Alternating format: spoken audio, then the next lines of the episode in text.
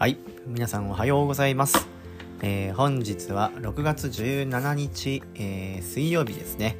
えー、ワイズハーツラジオ、え今日も始めてまいりたいと思います、え昨日はお財布の話をしたんですけれども、え今日はですね、えそのお財布の中に、まあ、入れる、まあ、お金ですね、え皆さんも大好きなお金の話をしようかと思います。まあ、お金といってもねなんかそういうブラックなお話じゃなくて何て言うんですかね、まあ、お金っていうとすごいなんか漠然としちゃうんですけど、まあ、ちょっとあの最近本を結構読んでまして、まあ、いろんな本があるんですけど、えーとまあ、ちょっとおすすめしたいなと思ってる本もあってですね、えーと、本田さん本田健さんっていう方のえーと、ユダヤ人大富豪の教えという本があってですねこちらをちょっと今日は紹介しつつ、まあ、そういったお金の話をねしようかなと思うんですけど、まあ、皆さんも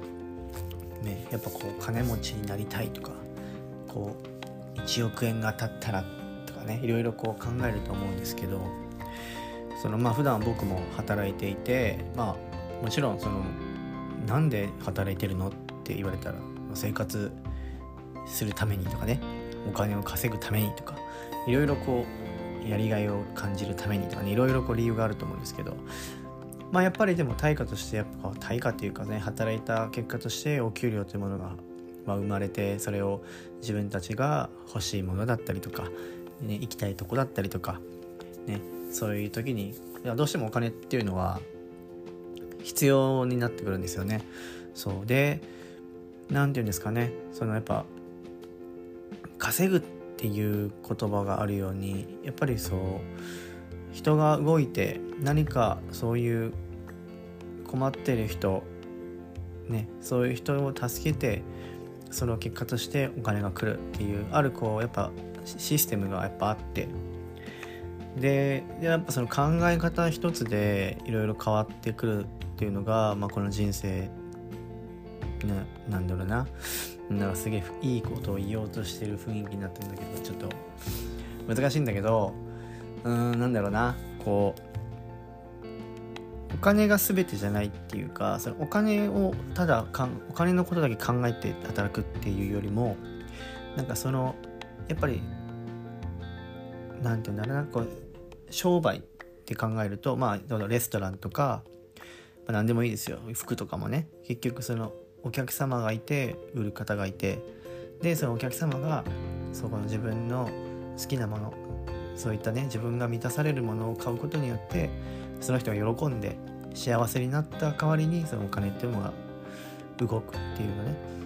だからなんかこう人をやっぱ喜ばせる人を幸せにするっていうのがやっぱ大前提であってそこのベクトルが変わってしまうとやっぱりその後々にねその破綻しちゃうっていうのはあるんですよね。でやっぱりその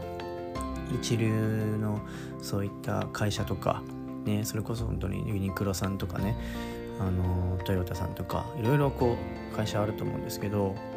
まああのねディズニーももちろんそうですねそのやっぱりお金がお金がっていう考え方を持ってる人じゃなくてやっぱりこうどうやったら人を幸せにできるかなとかどうやったらその人を喜ばせることができるだろうっていう考えをもとにそういったあの会社のね運営というものをやってるんだろうなっていうのがこの本ではすごいあってなんか本当にもっともっと深い話があるんだけど、まあ、あとね全部言っちゃうとねあの全く紹介してる意味がなくなっちゃうんだけど、まあ、本当にお金まあ、一応ねその幸せな金持ちになる17の秘訣っていうサブタイトルがあるんだけどまあ、そのお金の話だけじゃなくてやっぱりそういった人間関係だったりとかいろいろこう自分にの仕掛かる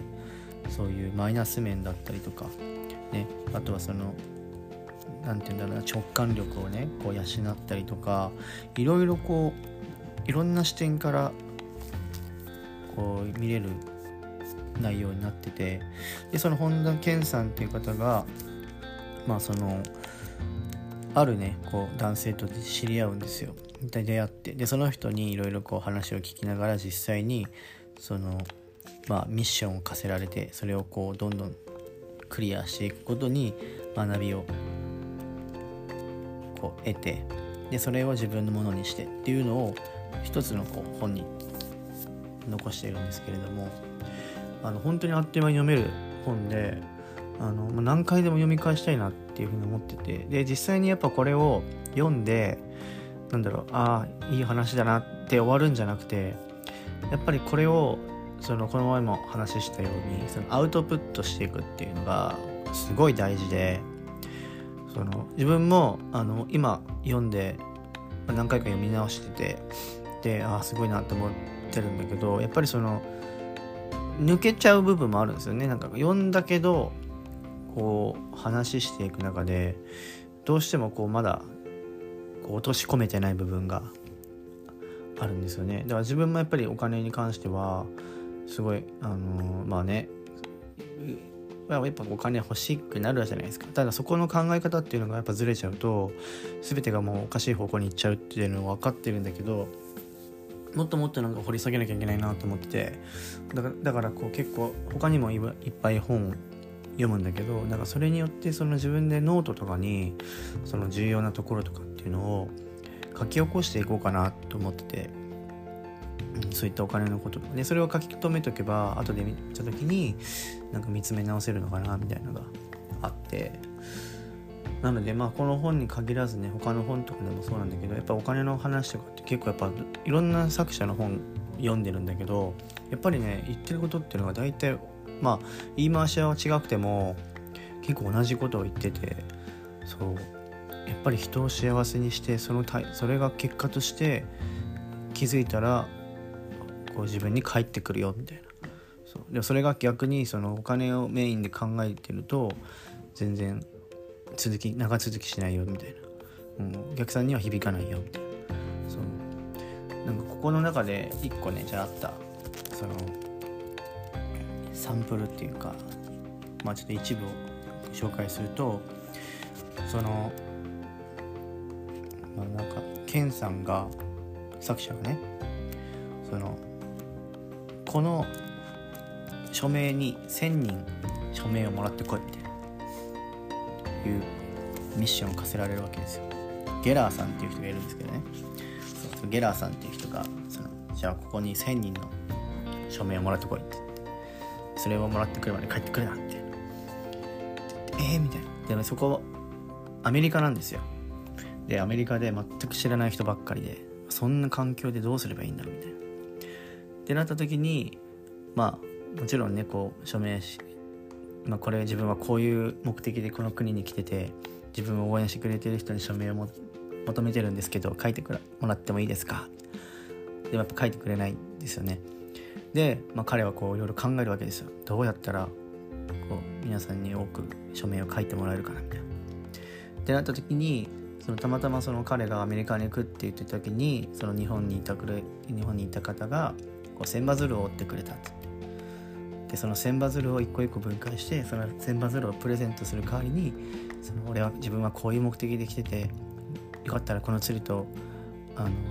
引き換えにちょっと応援してもらえませんかみたいなのをやったら、まあ、あっという間にもう瞬く間にもみんな署名を書いてくれるっていうね。やっぱそういったこうなんだろう発想の転換とかやっぱ行動力とかなんかそういうところも結構書いてあるんですよね。うん、あとはなんかこう豆電球をなんか100個1000個かまたあの売ってこいとかね。そういうような無人島に行ってその無人島でこう一緒に行ったと思ったらもう散歩してたらゲラーさんいないみたいなね。でその日の夜を一人で過ごしてその時に思うこととかそういった恐怖だったりとかそういうね心のそういうコントロール感情のコントロールができなくなってしまうとかね。そのいろんなそのお金っていうのが一応あるけどその中で人間の精神的な部分とかそういうところっていうのを結構この本で、ま、学べるのであのぜひねあの読んでみたい読んでもらいたいなっていうふうに思います。はいで他にも、ね、いろんな本あるんですけど今後ねちょっと紹介していきながら、ま、自分の思ったことを感じたことをねこれからもアウトプットしていきたいと思いますので、えー、是非ね聞いてもらえると嬉しいです。まあ、あのたくさんの人に聞いてもらうっていうのが目的じゃなくてこれはあくまでも自分の中でアウトプットするっていうのが一番の目的なので、まあ、聞いていただいている方もいらっしゃると思うんですけどなんか自分の中ではこれをずっと継続してそのやっぱり普段のそういった癖、うん、ルーティンというか、うん、これを続けていくことでやっぱり自分の中でのなんだろうモチベーションっていうのがキープできるのかなっていうふうに思うので是非ねあの聞いてくれてる人は聞いてくれてる方であの自分のものにしていただいてなんか本とかもねもしあの読みたいなと思ったら読んでいただいて感想とか送っていただけたら嬉しいです。はい、あのインスタグラムもやってますんで、えー、ぜひねチェックしてください。はい、それではですね、えー、本日も、えー、頑張っていきましょう。えー、熱中症とかね気をつけて、え、塩分と水分、え、程よくとって、え、この夏をね乗り越えていきましょう。え、それでは皆さんいってらっしゃいませ。